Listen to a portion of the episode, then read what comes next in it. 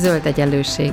Bolyongás a gazdaság és a fenntarthatóság összefüggései között, az ökológiai közgazdaságtan gondolatai mentén. Beszélgetés mindazokkal és mindazoknak, akik mernek kérdőjeleket tenni a megkérdőjelezhetetlen mellé is.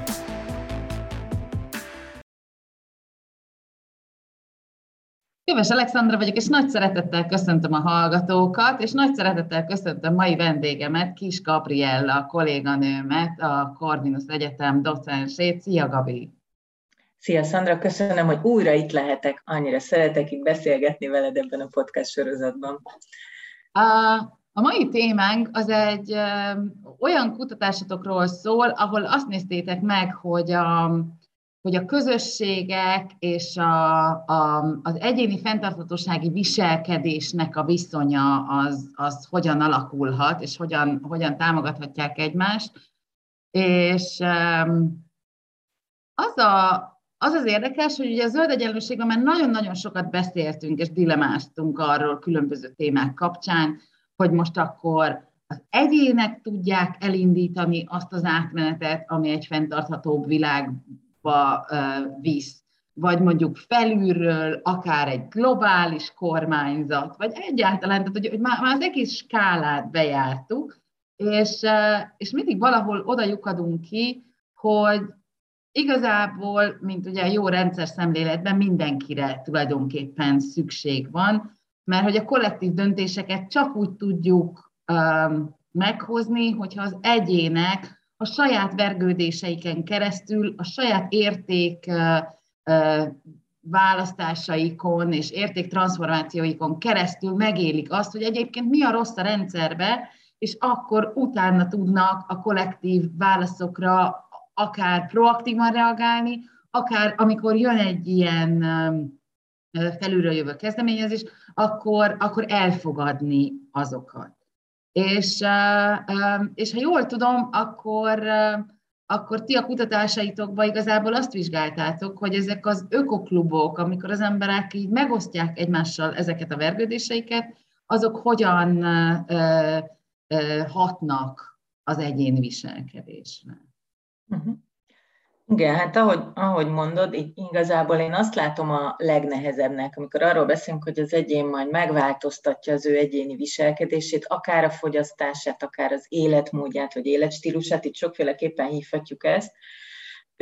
hogy, hogy gondolkodunk általában arról, ilyen csípőből, hogy akkor mit kéne tennie valami fölöttünk lévő hatalomnak, aki lehet az állam, vagy lehet a piac, vagy hogy a, mik lehetnek ezek a rendszerek, amik segíthetik azt, hogy az egyénekre hassanak valahol, mik azok a fontos üzenetek, amik eljutnak, az egyén szintjére, és akkor itt vannak ezek az ilyen makroszintű beavatkozási lehetőségek, és akkor első körben arra kezdünk mutogatni, hogy hogy akkor a nemzetállamnak, vagy valami globális kormányzatnak, vagy globális egyezményeknek hogyan kéne szabályozni itt az életteret ahhoz, hogy az egyén változtasson amit látunk, hogy egy ilyen nagyon nagy vergődés. Tehát, hogy a tudományos állásponthoz képest ezek a makroszintű beavatkozások, ezek nagyon le vannak maradva, és elő is segítették azt, hogy elinduljanak ilyen bottom-up kezdeményezések, mint mondjuk a Greta Thunberg által kezdeményezett Fridays for Future, hogy menjünk ki egyénként, és hallassuk a hangunkat, hogy ezek a nagy makroszintű rendszerek, ezek nem a felé viszik a világot, amerre az egyén szeretne menni, amerre a fiatalok szeretnének menni, és hogy az egyénnek mi a, a cselekvési tere ebben a történetben, mit tehetek én, középiskolás diákként, mi, mi az, amit, amit kezdjek azzal, hogy mondjuk iszonyatosan frusztrálódom,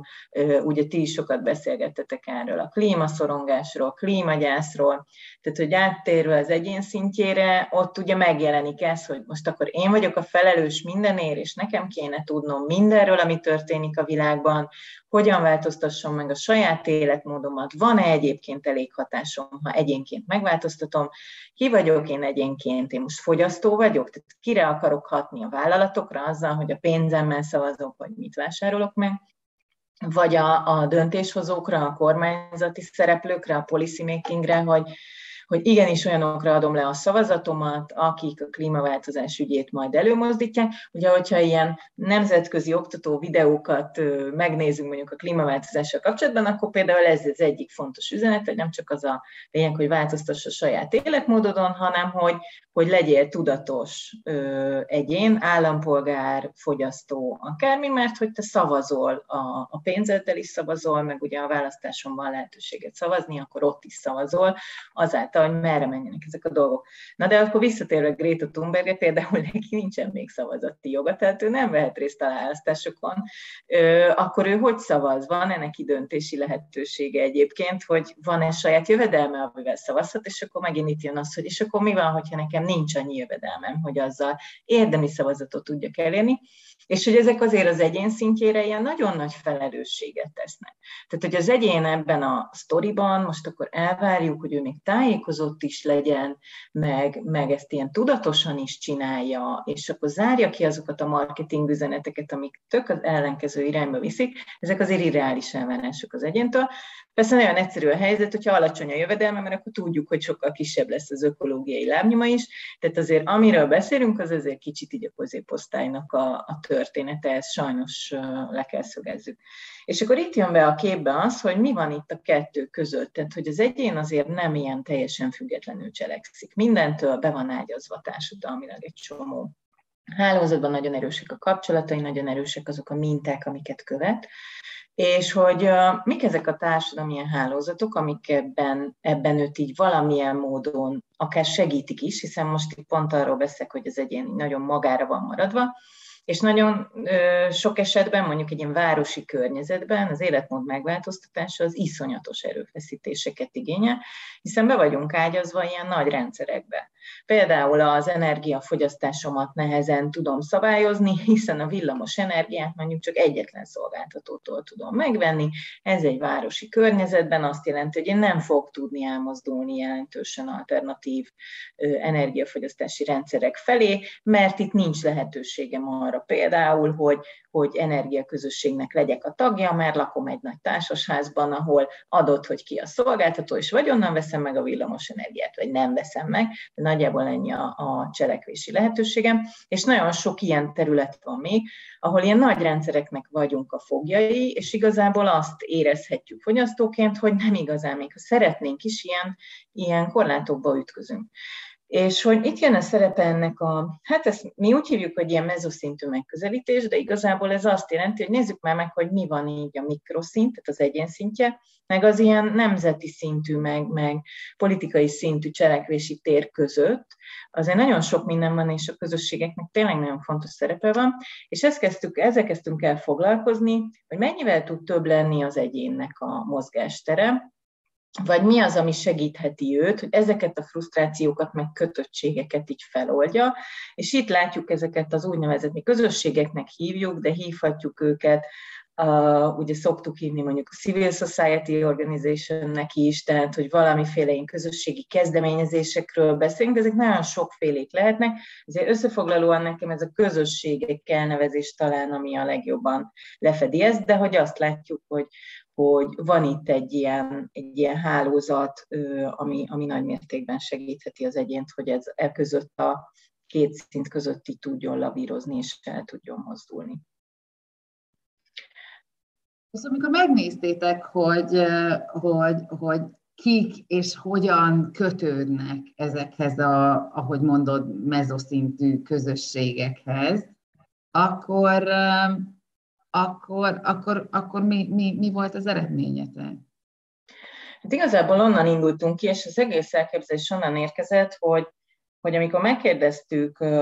egy kutatásban, hogy mit értenek fenntartható fogyasztás alatt, megkérdeztünk egy laikus közösséget, meg megkérdeztünk egy szakértői közösséget, és nagyon érdekes volt, hogy, hogy a, egészen más irányba ment el a gondolkodása a két csoportnak és hogy a laikusok, akik mondjuk ilyen környezettudatos állampolgároknak nevezhetjük őket, leültek egy asztalhoz beszélgetni, és mi a legerősebb üzenetük az az volt, hogy az erős közösségek azok itt segíthetik az egyént, hogy, hogy megváltoztassa a saját viselkedését, és mi ezen a gondolatmeneten indultunk el, hogy ha az erős közösségig segíthetik az egyént, akkor vajon hogyan segítik, meg? Mik azok a, mik azok a kapaszkodók, amit egy ilyen közösség ad az egyénnek ezen a területen. És leginkább nyilván az ilyen interakciókat vizsgáltuk, hogy milyen interakcióba kerülnek ezek a közösségi tagok. Mit jelent például a kötődés a, a közösséghez, mert ezek az interakciók segítik például azt is, hogy tanulnak egymástól azok, akik, akik ennek a közösségnek tagja. És még a közösség alatt sok mindent értetünk, ami fenntarthatósághoz kapcsolódik, és akkor itt nem csak a zöld szervezetekre kell gondolni, akik ilyen hagyományosan, régóta működnek, nagy szakmai tudással rendelkeznek, hanem ahogy mondod, van például ilyen is, hogy ökoklub, ami néhány egyénnek a közös elköteleződésén múlik, ezt egyébként a Tudatos Vásárlók Egyesülete kezdett éneket szervezni, hogy összejön 6-8 fő laikus állampolgár, és arról beszélgetnek, hogy hogyan zöldíthetnék a különböző területen a saját életmódjukat. És ezek is működnek valami módon, de hogy nagyon messze vannak mondjuk ezektől a, a Fridays for Future-t említettem, mondjuk a tüntetés hullámtól, ami 2019-ben ugye Magyarországon is elég jelentős volt,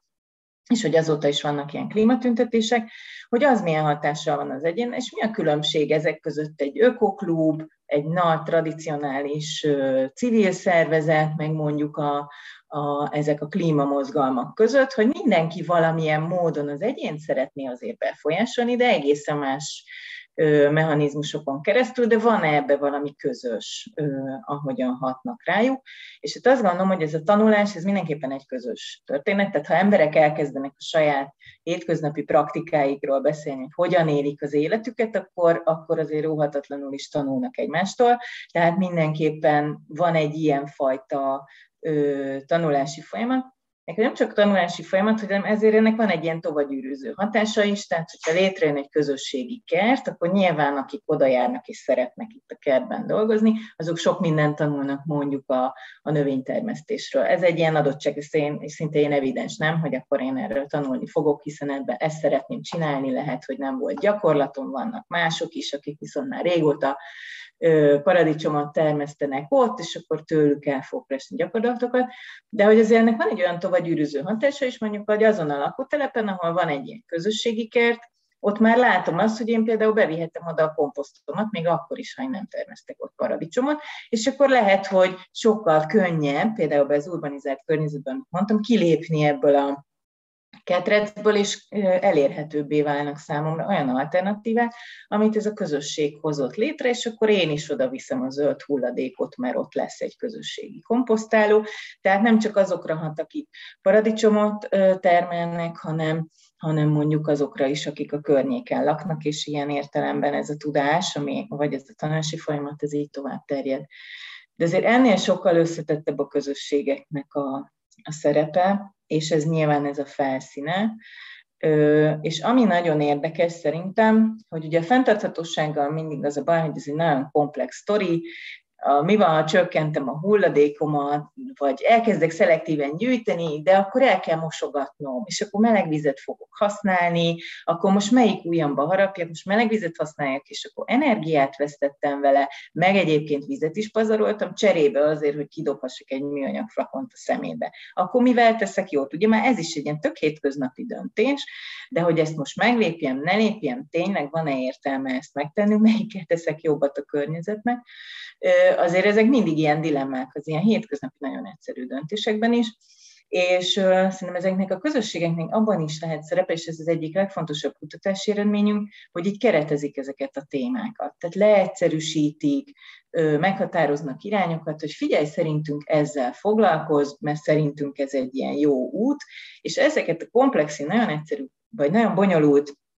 kérdéseket ilyen egyszerű üzenetekké tudják átformálni, hogy igen, nagyon nehéz ez a mobilitás, hogy old meg, csomó dilemmád van, mi van, de figyelj, mi csak csinálunk itt egy bicikli szervizt, ahova bejöhetsz és megjavíthatod a biciklidet, és mi ezzel azt gondoljuk, hogy átadunk üzeneteket, közösség is vagyunk, biciklizést is közvetve persze népszerűsítjük, de hogy nem kell neked ilyen nagy rendszerekben gondolkodni, és mindent megérteni ezzel kapcsolatban, hanem csak ezeket az egyszerű üzeneteket fogjuk tudni átadni, hogy mi az a fókusz, ami szerintünk fontos, és amit te így magadévá tudsz tenni, vagy le tudsz egyszerűsíteni. Ez például szerintem egy ilyen nagyon fontos ö, eredménye ennek. Nem látod ö, annak a, a problémáját, hogy amikor létrejönnek ilyen közösségek, akkor azok általában, ahogy mondod, valamilyen témaköré szerveződnek. Tehát nem tudom, közösségi kert, vagy, vagy kerékpáros klub, vagy bármilyen, és hogy, hogy, hogy ezek, ezek ilyen, ezek megint létrehoznak ilyen silókat, amiket, a, a, amik ellen tulajdonképpen ugye ebben a bonyolult fenntartatósági rendszerben próbálunk küzdeni, mert hogyha elkezdett silózni, akkor, akkor előjön a probléma áthelyezés kérdése, egy csomó visszapattanó hatás, stb. stb. Um, és hogy,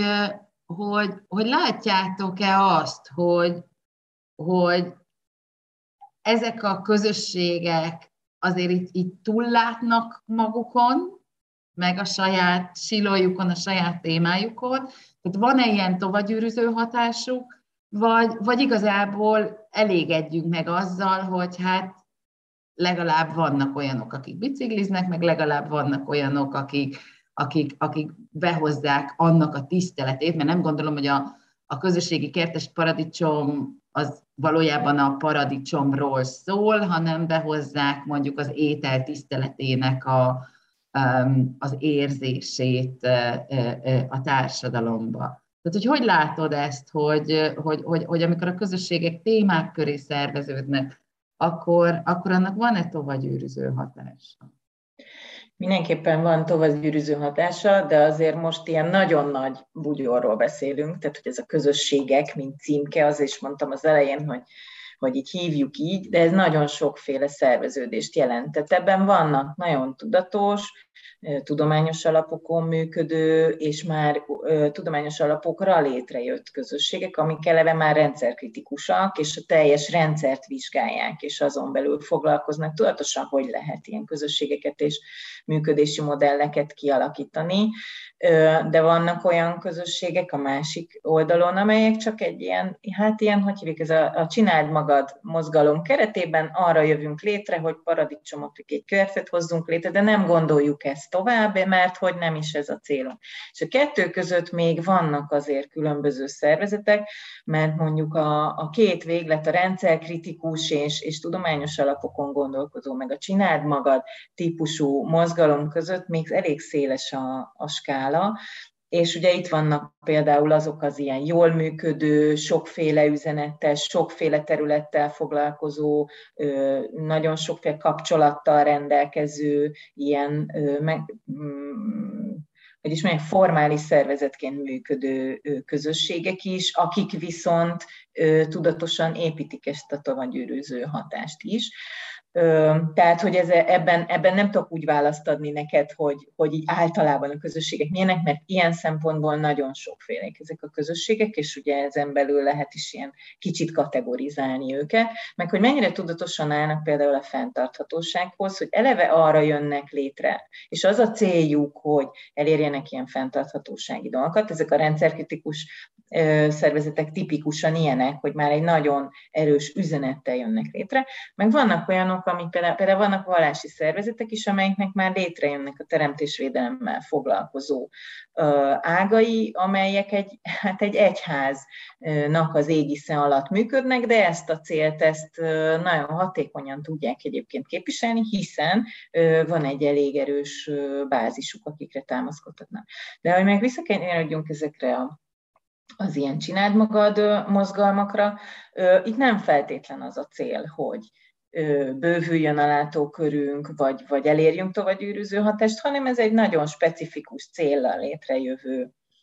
történet, aki nem is feltétlenül azért csinálja, mert a fenntarthatóságot szeretné előmozdítani, meg valami nagy közös jót létrehozni, hanem csak azért, hogy népszerűsítse a biciklizést, vagy csináljon egy közös varróműhelyet, ahova be lehet menni, hogyha szeretnéd megvarni a saját ruhádat, de nincsenek mögötte ilyen nagy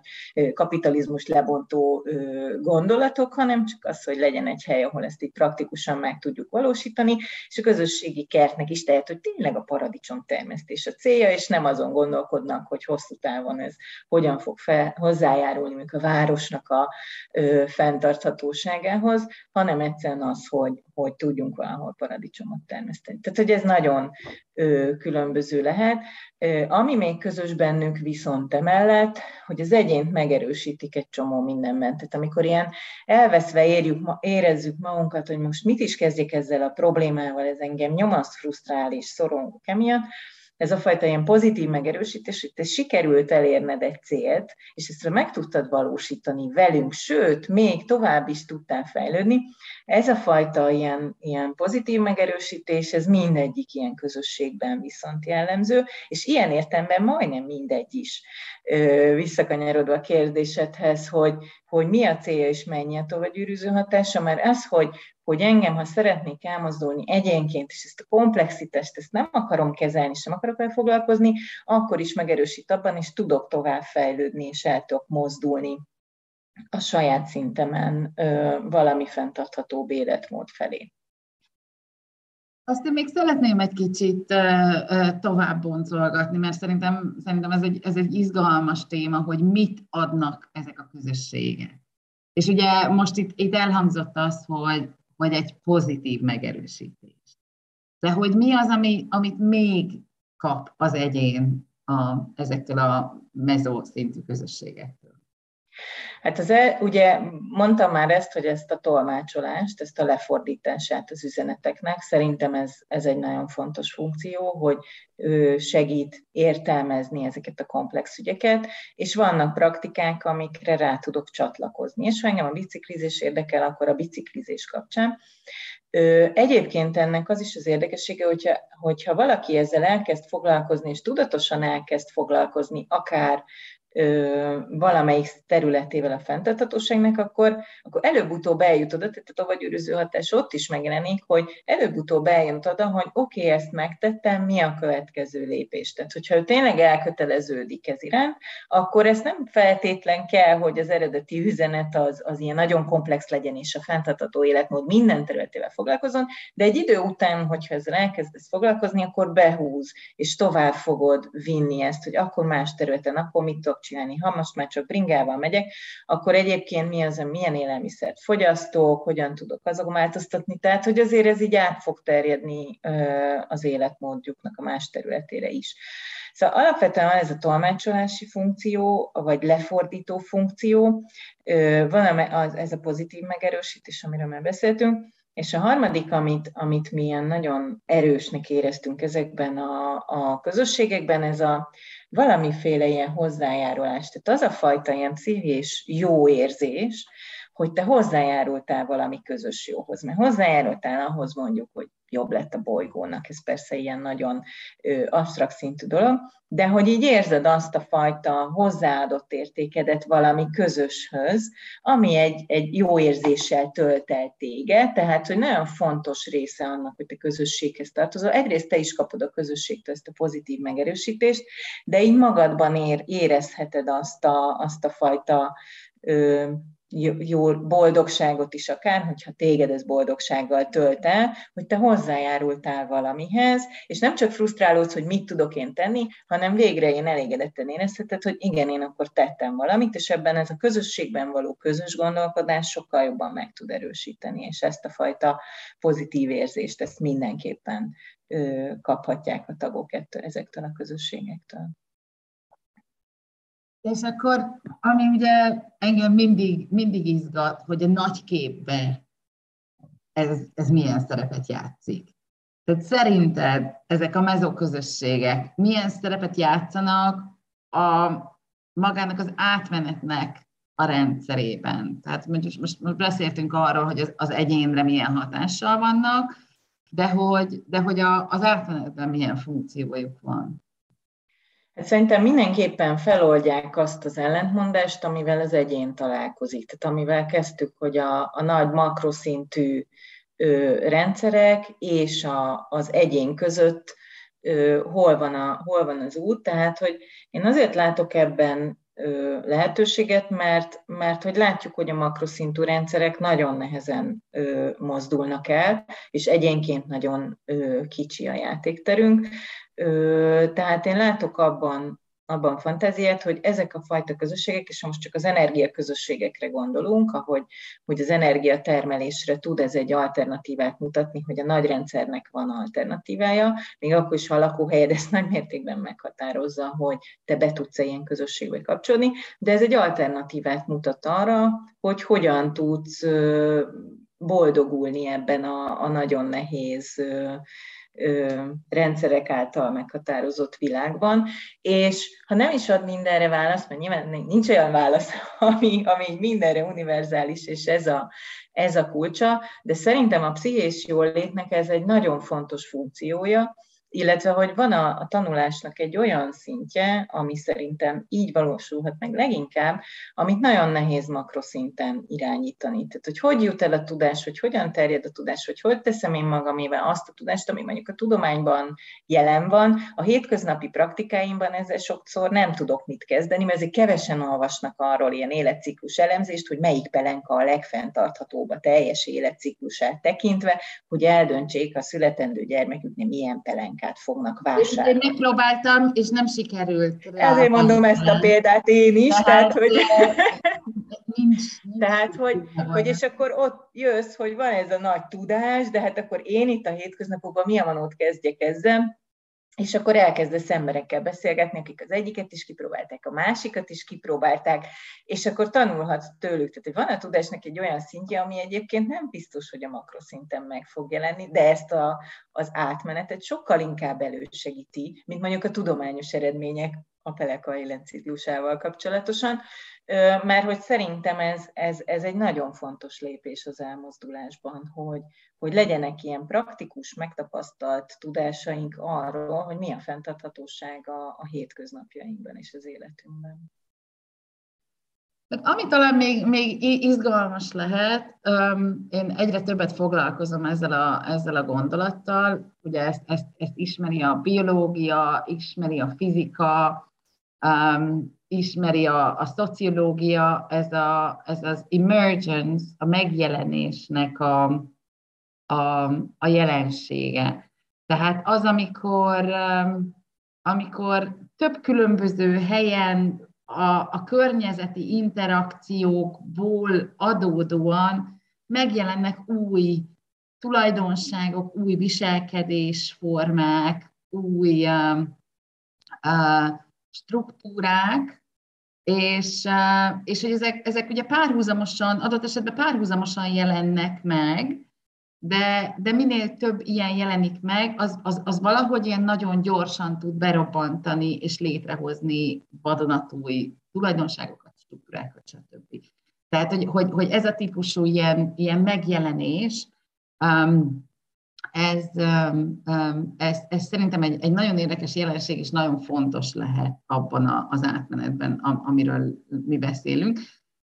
Szerinted ennek így van relevanciája, ennek a gondolatnak így, így a mezoszintű közösségek vizsgálatakor? Hát én mindig azt gondolom ezzel kapcsolatban, hogy mindenkinek más az útja, és hogy mindenki másképp gondolkodik, hogy ő hogyan tud elmozdulni a fenntartható életmód felé. És mondjuk, ugye amit már említettél, hogy szervezünk ilyen ökoklubokat az egyetemen, ott is nagyon érdekes látni, hogy a különböző tagok ilyen teljesen más gondolatvilággal és más célokkal érkeznek meg egy ilyen, egy ilyen klubba. Mindenki máshol tart ebben a folyamatban, mindenki más szeretne tőle kapni, meg más szeretne tőle tanulni, és, és úgy is mennek el, hogy tök mást kaptak tőle, tehát hogy szerintem ez a közös, közös gondolkodásnak az mindig az eredménye, ami ilyen kiszámíthatatlan, hogy, hogy mi jön ki a végén ebből a közös gondolkodásból, és ami egyébként kijött, az mindenkinek mást fog jelenteni, és mindenki mást fog magával vinni ebből a, ebből a közös beszélgetésből, tanulásból, cselekvésből, tapasztalatból. Szóval lehet, hogy egészen más irányba indul el, mint amit eredetileg gondolt,